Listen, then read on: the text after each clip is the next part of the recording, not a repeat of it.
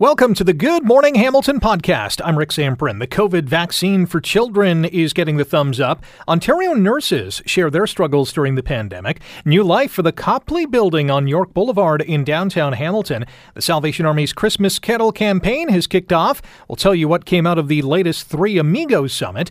And Hamilton's Forge FC aims to win another CPL title. The GMH podcast starts now. This is the Good Morning Hamilton podcast on 900 CHML. The PCR test requirement for fully vaccinated travelers who are returning to Canada is going to be waived as long as that person has not been out of the country for more than 72 hours. We're going to chat about this and a whole lot of other COVID related topics with uh, well, one of the faces of the pandemic, and for a very good reason, Dr. Isaac Bogoch, infectious disease specialist, joins us now. Dr. Bogoch, good morning. How are you? Hey, I'm well, thanks. How are you doing? Uh, I'm good. So the PCR test uh, requirements tweak, I guess, is great news for travelers. Uh, but did the test make sense to you in the first place? And, and does, does this latest change make sense from a scientific perspective? I think the testing certainly had its role at the right place at the right time. And of course, like anything else, as the pandemic evolves, as our knowledge evolves, the policy has to keep up to date it's it's reasonable. It's reasonable to drop this test for quick cross-border trips, less than 72 hours. Uh, it sounds like they'll still require testing for people who are gone from the country, out of the country for longer periods of time, or for non-Canadians who are entering Canada. Uh, I think that makes a lot of sense to still keep uh, that testing in place, at least for the time being. But yeah, for Canadians who just want to hop across the border for uh, a couple of days, I think it's it's pretty reasonable. That test is very expensive. It also, you know, doesn't seem to make a whole lot of sense to get a test in Canada just to allow yourself to return to Canada. The 72 hour mark, why is that important, or is that important at all? I think this is a value judgment. I think it's uh, it's arbitrary. They could have said anything between 24 to 72 hours. They picked 72 hours. Um, you know, there's probably some data driving that, but there's probably a lot of value judgments based on that data that's that's driving that opinion and that policy. Uh, we understand that Health Canada is going to approve the Pfizer vaccine for kids aged 5 to 11. What's your advice uh, for parents who are, uh, I guess, maybe questioning the safety or even the efficacy of the shot for kids aged 5 to 11? Totally okay to have questions. Everyone's going to have questions. Totally reasonable to have questions um, you know, now is a great time to chat with your care provider, if it's a family physician, a pediatrician, a nurse practitioner, whoever's looking after you and your family. This is a wonderful opportunity to sit down with them and ask your individual questions. We have to take these questions seriously. We have to approach this in an empathetic manner. This is not the time, like anything else, this is not the time for shaming and blaming and, you know, starting to polarize the pandemic by, you know, dividing people into vaccinated and unvaccinated and, you know, nasty labels. This, this is the time to take people's concerns seriously and uh, and address them. And you know, I think some people we've heard different polling. Some people are going to jump in with two feet and get their their kids vaccinated right away. Other people are going to take a bit more time, and that's okay. I think it's totally fair to have questions about this, and we just have to take those seriously. And this is a different approach too, because now we're having adults, parents making decisions on behalf of someone else. So, I mean, the conversation is the same, but certainly the scenario is a little bit different. Yeah, it absolutely is. And, you know, obviously everyone wants to do what's best for their children. And, uh, you know, obviously we have to be very careful with vaccination in any any age cohort, but there is a, an extra sensitivity when we're dealing with children as well. And you know, I've spoken with many of my pediatric uh, colleagues and my pediatric infectious diseases colleagues about this.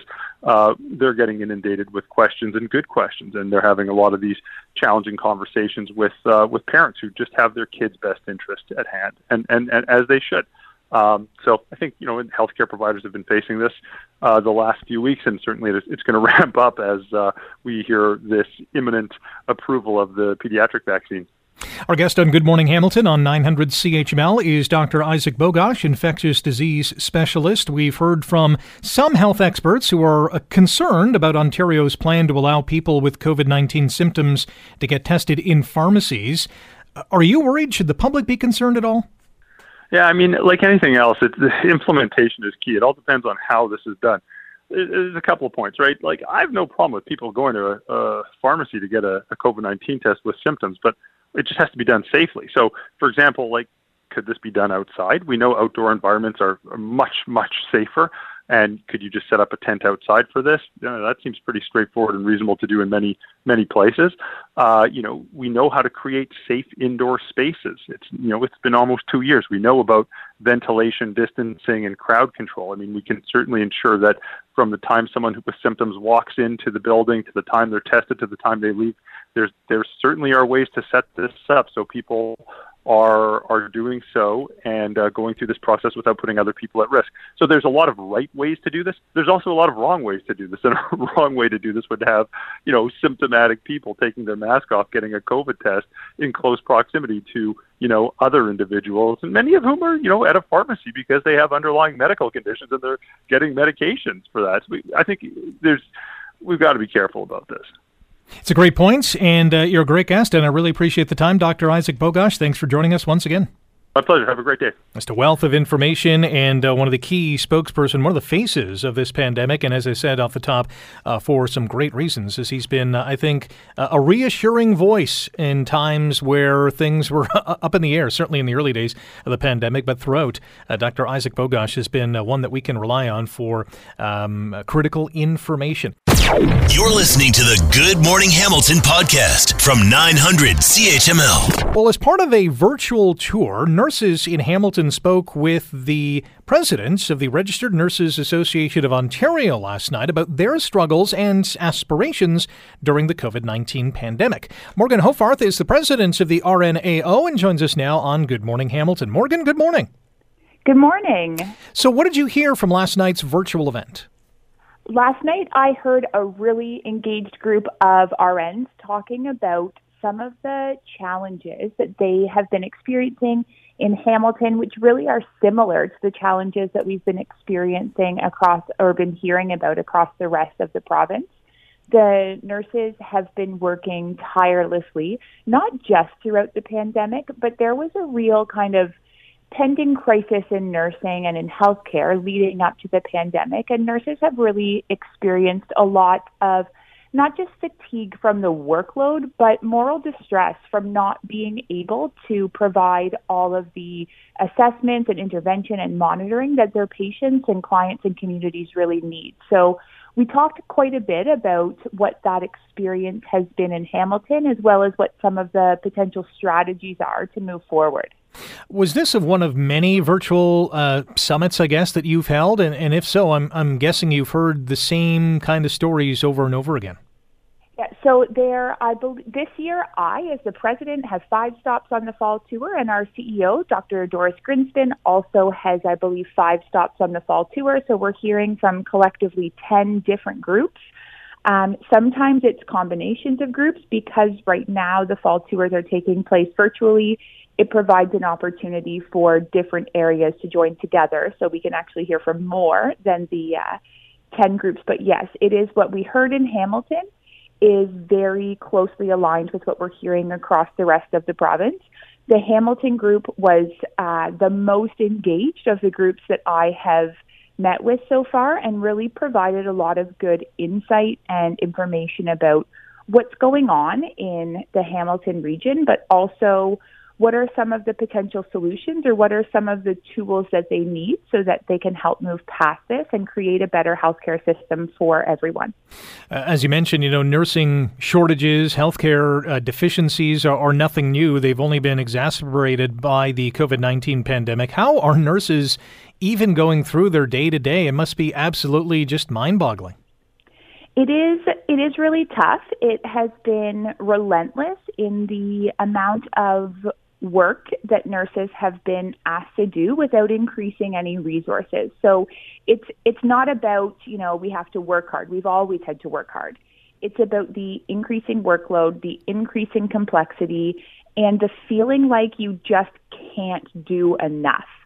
Um, that really is making it difficult for not just RNs, but also, I would say, almost all other healthcare professionals. Morgan Hoffarth is our guest. She is the president of the Registered Nurses Association of Ontario. Uh, they held a virtual tour last night with some uh, Hamilton based nurses and talking about their, their struggles as well as their aspirations uh, as well. And you mentioned solutions being discussed to make the workplace uh, safer, better, more efficient. What are some of the ideas that have been brought forth? So the number one solution that comes forward is always the repeal of Bill 124, which caps public sector employees, including nurses, or some public sector employees, including nurses, salary increase at 1%, which doesn't keep up with the cost of living.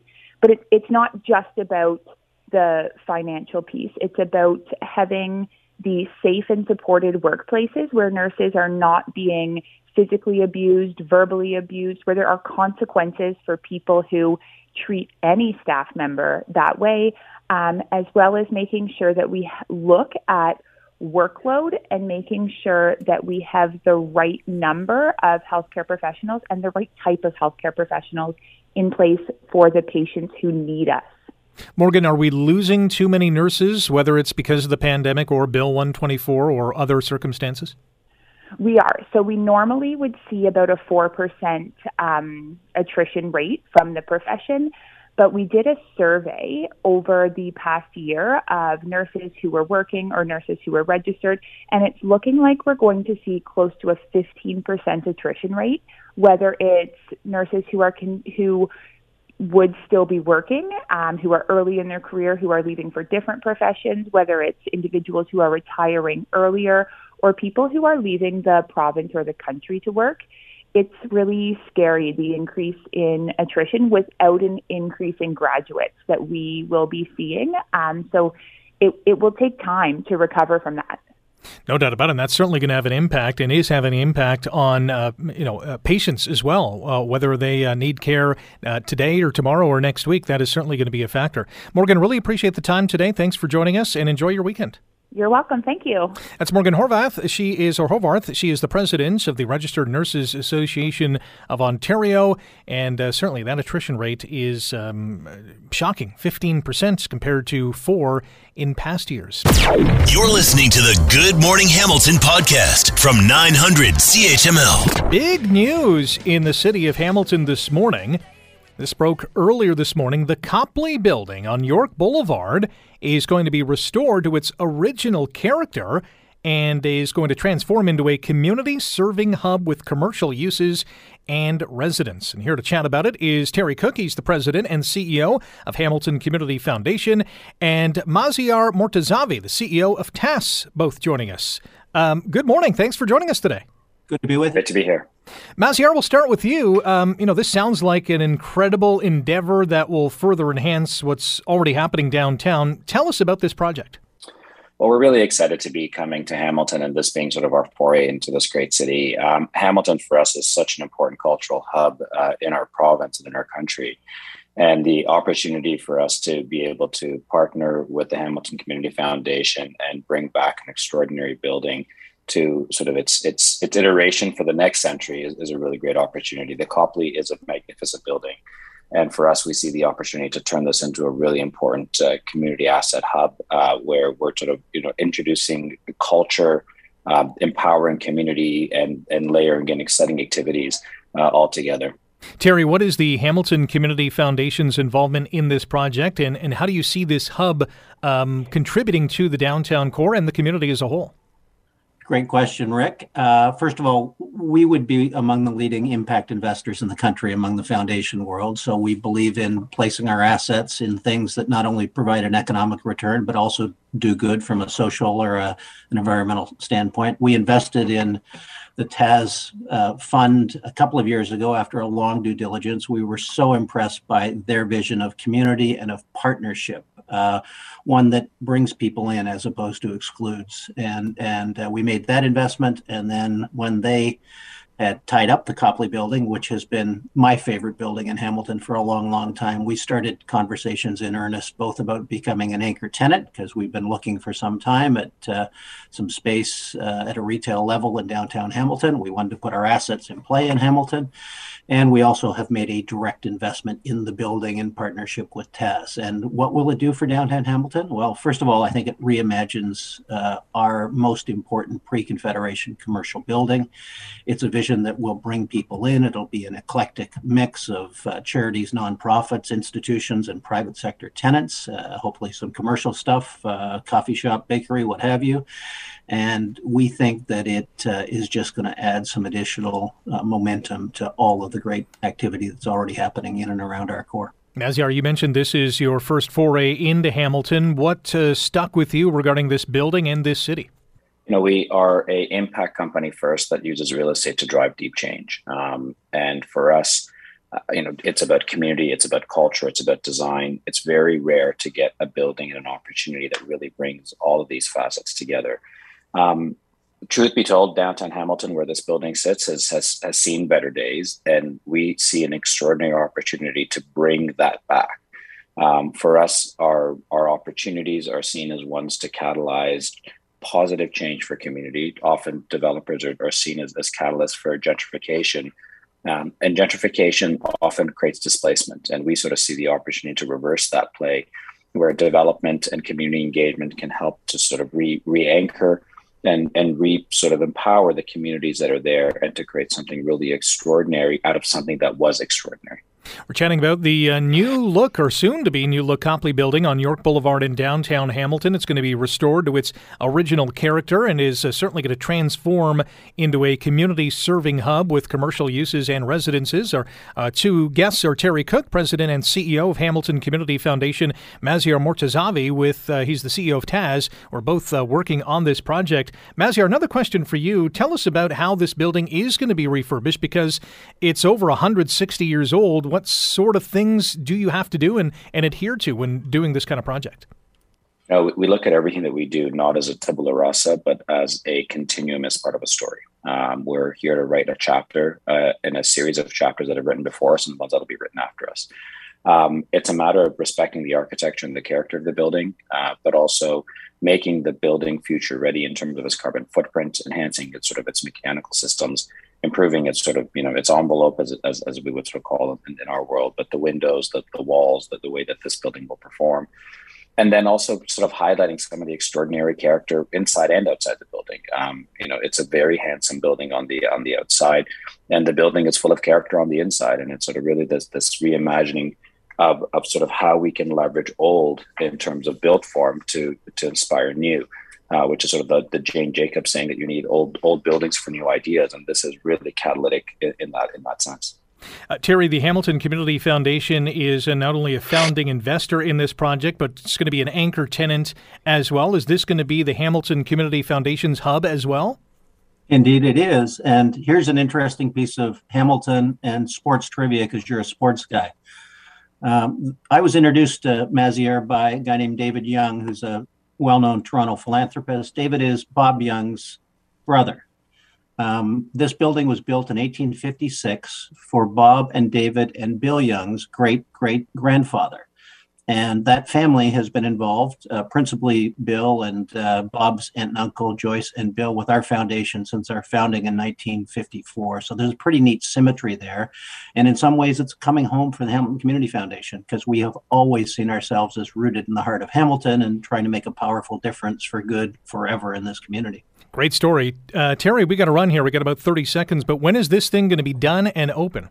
Oh, you'll have to talk to the guy who's driving the uh, redevelopment uh, and restoration uh, to my left. But uh, we're hoping to be there in somewhere between 18 months and two years. But as always, we'd rather be there when it's ready and done right than to rush this thing. This thing has been around for 165 years and it's going to be here for a long time yet. So uh, we'll be patient and together with Tess and Maz's team, we'll do this thing right. It's uh, an exciting project. Certainly looking to looking forward to seeing the finished product. Terry Maziar, thanks for the time today. Good luck with this. Great to be with you. Thank you so much for the time. That is Terry Cook, President and CEO of the Hamilton Community Foundation, and Maziar Mortazavi, the CEO of TAS. As you heard at the Copley Building on York Boulevard, going to be restored to its original luster and be even greater than ever. You're listening to the Good Morning Hamilton podcast from 900 CHML. Big day yesterday for the Salvation Army, officially launching its 2021 Christmas Kettle campaign. This is the organization's uh, biggest public fundraising drive in Ontario. And, uh, well, they're counting on you and I to help them out and help them reach their fundraising goals so they can help millions of people really across this country um, have a you know better go at things because it has been extremely tough for those less fortunate during the pandemic. That is for sure. Glenn Van Gulik is the divisional secretary for public relations with the Salvation Army Ontario Division and joins us now on Good Morning Hamilton. Good morning, Glenn. Good morning. How are you today? Not too bad yourself. Wonderful, thank you. Great to great to be connecting with you this morning. This is certainly an exciting time of the year for the Salvation Army. Tell us about the campaign. Well, it's our 131st Christmas Kettle campaign, actually.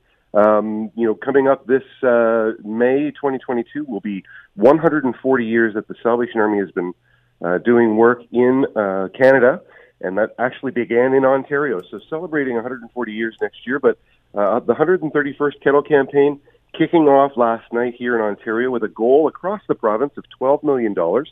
Um, in Hamilton, of course, about $450,000 is our goal there. And every dollar stays local. Every dollar that's donated in our kettles or uh, attached to those kettles is a tip tap machine for contactless donations. Every dollar stays local and supports the programs and services of the Salvation Army in the community. What kind of programs does this money help support? What, what's being done at the Salvation Army to help those people in need? Well, as you can imagine, there is great need, growing need, um, and that only strengthens our resolve to support those families, individuals who come to us every single day. Uh, we're seeing people coming to us regularly, and uh, and that's increasing. But programs like uh, food insecurity, those who are struggling to put enough food on the table, make that paycheck last uh, to the end of the month. You know, many families have experienced over the last couple of years maybe the loss of an income or loss of hours.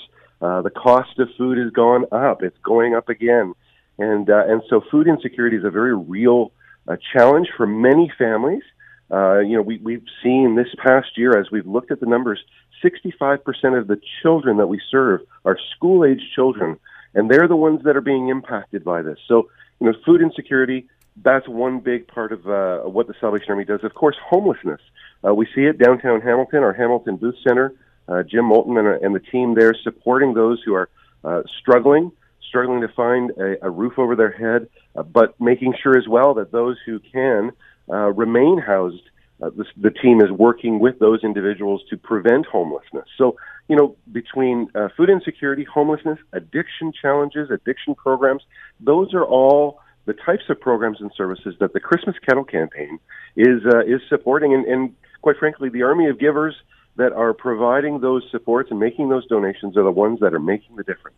There's also, and this goes along the line of, you know, it's not just a handout, but it's a hand up. Uh, things like budgeting classes, uh, skills training. We're we're enticing and really helping people, uh, you know, take that next step.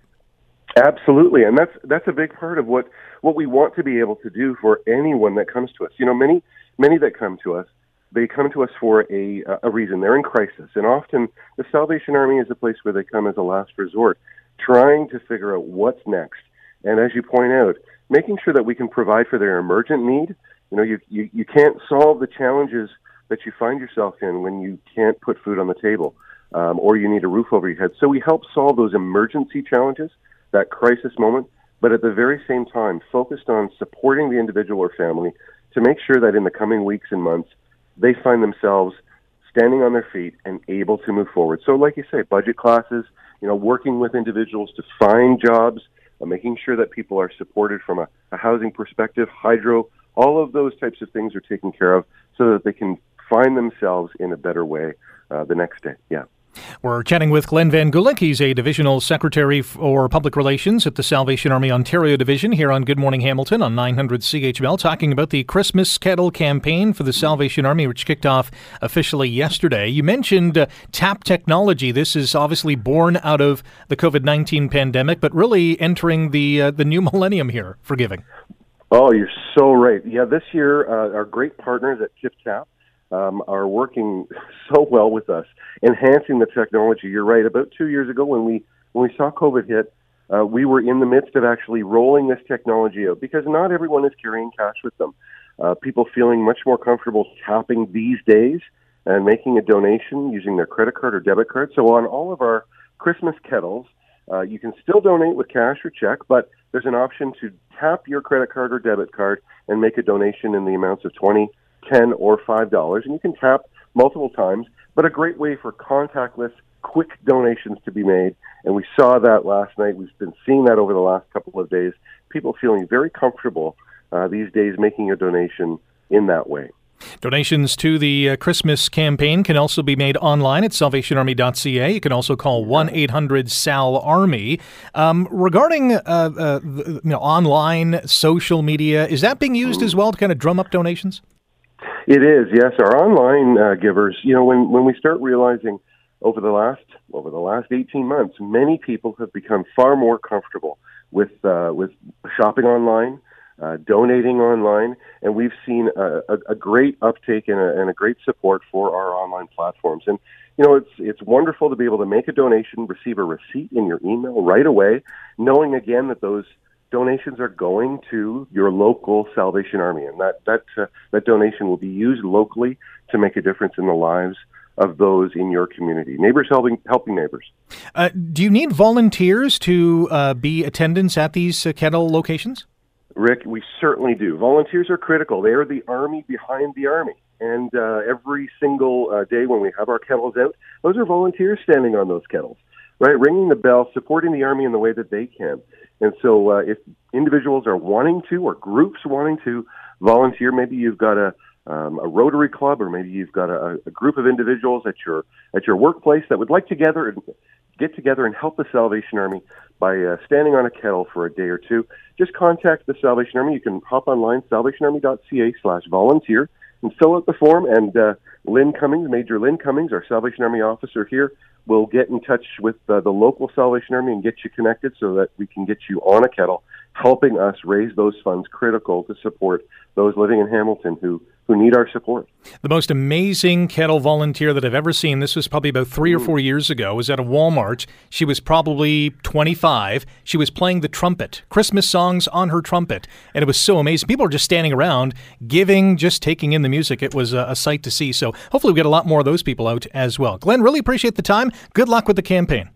Thanks so much, Rick. Have a blessed day. Merry Christmas. You too. Merry Christmas to you too. Glenn Van Gulik, Divisional Secretary for Public Relations at the Salvation Army Ontario Division. Those kettles are out and about. Give in the community $450,000 is Hamilton's goal, 12 million for Ontario. Let's hit those targets. You're listening to the Good Morning Hamilton podcast from 900 CHML. I did have an opportunity to directly raise concerns uh, about the proposed electric vehicle tax credit, uh, as well as discussing the Buy America uh, initiatives and concerns around uh, the Line 5 situation. That is Prime Minister Justin Trudeau saying a trilateral summit with President Joe Biden in the U.S. and Mexico's Andres Manuel Lopez Obrador was quote unquote extremely effective. But as you just heard, he did not shy away from raising some concerns about America's economic policy. Reggie Cecchini is our Washington correspondent with Global News and joins us now on Good Morning Hamilton. Good morning, Reggie. Happy Friday. Uh, major highlights. What stuck out to you from yesterday's Three Amigos Summit? Well, look, I think, uh, you know, number one, anybody who thought that this summit was going to start up and there would be kind of concrete solutions and resolutions coming out of the meeting was probably going in with too high of an expectation because these leaders haven't met each other uh, for the last several years outside of virtual meetings. So this was kind of that opportunity to put things back together after a frayed four years. Uh, I think what stood out most is the fact that we saw Canada come in. We saw Justin Trudeau put the cards on the table and say, here are the concerns that Canada has, notably when it comes to uh, economic policies, like you mentioned in the United States, specifically with that infrastructure bill. And the fact that there was uh, an openness to receive that concern from the president, but at the end of the day, you know, as much as business councils and business leaders and the government in Canada really wants the U.S. to kind of step aside to put Canada's best interests first, the United States is not really a country that's going to simply roll over to anyone else's interests. But it was interesting to see that after four years of kind of pushback, that there is an open avenue for dialogue back and forth. Yeah, that was something that was uh, you know interesting to see. There was no really commitments made uh, from the uh, you know EV tax credit, the Line Five. Certainly, automakers on this side of the border must be worried about you know the Build Back Better and the Buy American U.S. protectionism policies that have been you know running their course over the last several years, continuing with the Biden administration. Should automakers here be worried at all? I, I, look, I think that there are going to be continued uh, conversations. I think it would be hard to throw all of your eggs in one basket and say, look, after one leader summit, uh, you know, X, Y, and Z was expected to happen. I think the fact that there are these avenues for negotiations is going to be a kind of weight, uh, even if it's just a small weight, off the shoulders of the automakers to say, look, maybe potentially there is going to be an opportunity for the countries to work together. And you have to go back to the broader picture here, where the prime minister in his speech last night and what we heard from the president as well is that there is a kind of concerted effort here, one of the deliverables, uh, to create an integrated North American system when it comes to either the economy or the supply chain. Uh, and it would be hard to see how the United States kind of goes forward, especially with this electric vehicle uh, uh, uh legislation that's in a bill that ultimately stalled in the House last night for, for differing reasons. Uh, but it would be hard to see how the U.S. would go forward with that and not feel some kind of pressure or pushback from the Canadian government. So I think it might be too early to say that worry should be in the picture. But at the end of the day, the fact that conversations took place should kind of provide some comfort to people who were feeling, well, look, we may be stonewalled right now because of what we've seen over four years. Fresh off the uh, COP26 climate change uh, conference held by the United Nations, um, Line 5 pipeline certainly came up. We know that that. Both leaders have committed to doing better, at least have talked about that in terms of our uh, carbon emissions and carbon footprint. What is the status of Line 5 from the U.S. perspective? Well, look, because Canada invoked that treaty uh, from back from 1977, it's kind of tied the United States' hands. The situation is going through federal court right now. Uh, uh, uh, uh senior justice officials say that it needs to stay where it is in order to get worked out. the president has been feeling pressure from all sides right now to do something, but again, because this is working working its way through court. Uh, uh, you know, the United States has kind of got to sit back and watch the process play out. I think it plays into a bigger picture, though, about uh, how climate has become such a, a key and component uh, issue, a key component rather for uh, Joe Biden, but also for Prime Minister Trudeau, because both understand that while they want to see big improvements when it comes to dealing with climate change uh, structures, they also understand that their economies partly rely on the energy sector. So they have to be careful about doing something that could dismantle or cause disarray in the energy sector while trying to move forward. So that's why you see things about putting caps on carbon emissions and dealing with black carbon. They have lengthier dates on them. Uh, and it's because negotiations are going to need to take place and, and climate change is something that's going to be a long drawn out fight to figure out what works best. We have a couple more minutes here on Good Morning Hamilton on 900 CHML with our Washington correspondent for Global News, Reggie Cecchini, as we uh, do a wrap up on the Three Amigos Summit, first one held in a long, long time. Uh, China also came up in yesterday's discussion, including whether or not Canada and the U.S. should be boycotting the Beijing Olympics. Any update there? So, look, uh, uh, uh, this was actually asked to the uh, president uh, earlier in the week, and some of the comments had to be cleaned up. He kind of danced around the topic yesterday. This is something that the, the Biden administration is uh, kind of you know, feeling pressure on to put some kind of political boycott uh, in place. I know this question uh, was asked to uh, uh to the prime minister last night, uh, and he said that you know in the conversations with with the president, the issue of the two Michaels came up, and they've been having discussions with their allies. So it's kind of a still to be seen thing what Canada is going to do. Ultimately, uh, all governments are feeling pressure based on kind of the the rise of, of tensions surrounding China and and, and human rights challenges and violations inside the country. This is going to be something that needs to be dealt dealt with sooner rather than later, given the fact that the Olympics are just so close. COVID 19 certainly came up in the talks as well. Anything to report on that front? So look, uh, there was a kind of framework laid out in the bilateral between Justin Trudeau and President Biden to say we need to work better at uh, border management to make sure that uh, uh management is done in a more bilateral way. And that kind of harkens back to the crisis over the uh, testing requirements that are still a kind of political pressure on both governments right now. But it goes beyond that to say, look, let's take the lessons that we learned during the pandemic and ensure that going forward, we're able to do things in a more harmonized and uniform way. That's on the border. On the vaccine front, the White House put together a plan saying that Canada and Mexico uh, will be part of a pay it forward program to ultimately send millions of doses of, of, of vaccines uh, to developing nations through Latin America, through the Caribbean, uh, to say, look, the United States gave Canada all of these vaccines at the beginning. It's now your responsibility to pay it forward to other countries. And it really harkens back to that uh, push and drive that the president has had over the last couple of months to make America the, the kind of leader in global vaccine strategy. That's why they were talking about COVAX. This is a kind of broad global effort that's just falling on the doorstep of Canada right now to ensure that more people are getting vaccinated. Reggie, great stuff as always. Enjoy your weekend. Thanks for the time today. Thank you. That is Reggie Cecchini, Washington correspondent for Global News, giving us a recap of the Three Amigos Summit uh, with uh, Prime Minister Justin Trudeau, U.S. President Joe Biden, and Mexican President Andres Manuel Lopez Obrador. One of the thing to highlight is that the um, working group, the North American Working Group on Violence Against Indigenous Women and Girls, is being revived, according to U.S. President Joe Biden. That was an initiative that uh, Prime Minister Trudeau and former U.S. President Barack Obama struck back in 2016. You're listening to the Good Morning Hamilton podcast from 900 CHML. Oh, the Donut Box is going to be rocking this weekend. We have Ticats and Rough Riders tomorrow. Pre-game show on CHML begins at 3. Kickoff is at 4. The fifth quarter follows the game. On Sunday, it is semi-final Sunday in the Canadian Premier League, at least here in Hamilton, as Forge FC aims to win their third consecutive CPL championship. Here to share some information and how this team is doing is Bobby Smyrniotis. He's the head coach of Forge FC, and we say good morning, Bobby. Good morning. You got a huge semifinal against York United this Sunday at 3. Uh, are you guys ready? Are you excited? What's the feeling?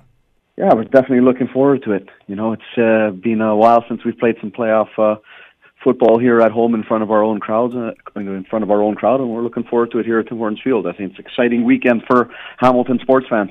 Uh, the winner's going to play either Cavalry or Pacific FC in the final. You guys have a little bit of history with Cavalry. Would, is that the optimal final for you guys?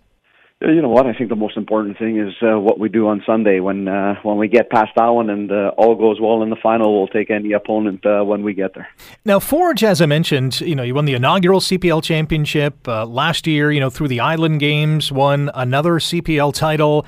Uh, how have you been able to keep Forge on top from the start until now, three years later? What's what's the secret to the success? I think the biggest thing is we just build a philosophy, a philosophy of how we want to play and how we want to do things in, in our dressing room and on the field, and and most importantly, the players have bought in thoroughly. You know, we've got a core group that's been here since uh, 2019. Um, this is their third season, and just always sprinkling in some uh, some extra talent and uh, somebody who gives us an extra gear uh, each year, and I think that's kept us going. Bobby Smyrniotis is the head coach of Forge FC, joining us here on Good Morning Hamilton on 900 CHML. One of those glue guys who's also a producer as well is Captain Kyle Bekker. How important has he been to this franchise since day one? Yeah, he's been excellent. You know, I think he's been a great ambassador for for the club and uh, and for the city and what we represent in the Canadian Premier League from his first day before he kicked the ball. And you know, once we started kicking a ball, he's shown his quality on the field, both in the league and in our Concacaf League play in continental competition. So you can't ask for anything more from a captain. What did it mean uh, for you guys and you personally as well when Forge qualified for the Concacaf Champions League? Because that is, you know uh, an extremely difficult tournament to get through and, and get to at least the semifinals, and you're there now. What, what, what does that achievement mean? Yeah, I just think it's a massive feat. I think it's a single most important thing we've done as a, as an organization. It's what I've told the players. You know, uh, you have the right every year to compete for a CPL title, but uh, you know it's a privilege to be part of continental competition, and it doesn't come along uh, every year. Um, so we have to take our opportunities, and I think we've done a great job putting Forge on the map, putting the city of Hamilton on the map in Concacaf uh, soccer uh, circles, and we've seen our growth in uh, in the Central American uh, game, and now we're taking it to the next level with uh, Champions League football in 2022. That's one of the unique things about soccer. You have your regular season, so to speak, and going for the, uh, you know, the, the the League Cup. There's also other trophies to win, including, you know, as you mentioned, the Continental Cup, very similar to the Champions League in Europe. You know, we don't see that in basketball or football or hockey or baseball, but soccer has that unique ability to, you know, spread its wings a little bit more. Um, but from a coaching perspective, you know, you have to uh, you know, have your guys look at a league title and this Continental Cup with the same light? And, and do you have to refocus them game in and game out depending on the competition? Yeah, I think so. You know, when you're taking part in the Canadian Premier League, you're playing opponents that you're usually used to, guys that you've seen a lot, and then when you're getting into Concacaf League, it's it's 100% new. And the biggest thing there is just making sure that you get the guys all the little details they need on the opponent. But most importantly, what we've been able to do here and our biggest success is we focus on ourselves. We focus on the brand of football that we want to portray on the field that we want to bring out. And I think that's been the biggest success of, of being able to navigate these competitions. You know, we're on game 37 this, uh, this Sunday compared to most of our CPL counterparts who have played 30. Um, so, you know, we need to keep it simple for the guys and really focus on ourselves. No doubt about it. Bobby Smyrniotis is our guest. He's the head coach of Forge FC. You're listening to Good Morning Hamilton on 900 CHML. Give us a scouting report of this, uh, scouting report that is, of this Honduran team that you're facing in the CONCACAF semis on November 24th. What are they like? Yeah, they're uh, they're a very strong team. They're one of uh, historically top teams in the Concacaf uh, region in the Central America region. Um, coming out of Honduras, they're a team that can uh, that can mix it up. They can uh, be a very technical team. They can be a physical team. So we expect it to be one of our you know tougher opponents. Same thing as we looked in uh, the last round with uh, Santos de Guapiles from uh, from Costa Rica. A little bit of a similar uh, team. Uh, but one thing we want to make sure that we do is take advantage of uh, of our home field here on the on the Wednesday evening here at Tim Hortons Field. We know it's uh, usually an uncomfortable place at this time of year for uh, for opponents in Central America to come and play, and our fans and our supporters just make it a great atmosphere. So that's something that's going to be important for us. We certainly saw that earlier this week in Edmonton with the Canadian men's national team playing uh, Mexico in uh, frigid conditions, snowy conditions. It was an entertaining game. What has their success meant to the CPL as a whole, and vice versa? What has the CPL success meant to the Canadian men's national team? Yeah, I think all around we're just seeing a shift in what Canadian soccer is, and I think that's the most important thing. And what I've always said, just being involved in the game at the at the local level and, and development over the years, and now with Forge, it's you know we've got the players uh, to compete, but not only just to compete, but to have success. And that's the one thing that uh, that we've seen going into the Concacaf region. It's go out there and play your brand of football and I think that's one thing you've seen from both the Canadian national team and also Forge on our end in CONCACAF League. It's, it's we're going out there and we're putting our stamps on the game. You know, we're making teams think about us. And I think that's what the national team has done. And it's a fantastic crop of players. You look across the board and where the players are playing in different top leagues in, in Europe and just the success they're having. I think it's just one of those culminations of all of these good things coming together and I think it's uh, time for Canadian soccer to get on the map. No uh, soccer club can have success without their uh, rabid supporters, and certainly Forge FC has that in spades. Talk about the supporter clubs and all the fans that come out to watch your games. Yeah, it's excellent. You know, it's it's one thing we obviously missed uh, last year, kind of being on the road in the island games and competing Concacaf uh, away from uh, away from home. But being here at Tim Hortons Field is excellent. The Barton Street Battalion, all of our supporters, they come out here, they make it an excellent environment and really they're our 12th man out there. And that's the biggest thing that we're looking forward to now in these uh, in the playoffs in the Canadian Premier League, but also in our CONCACAF League game coming up against Motagua.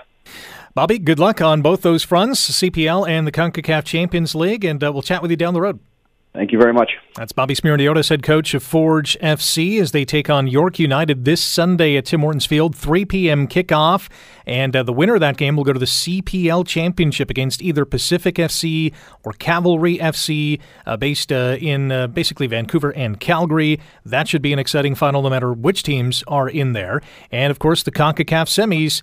Uh, at Tim Hortons Field, November 24th, against a team from Honduras.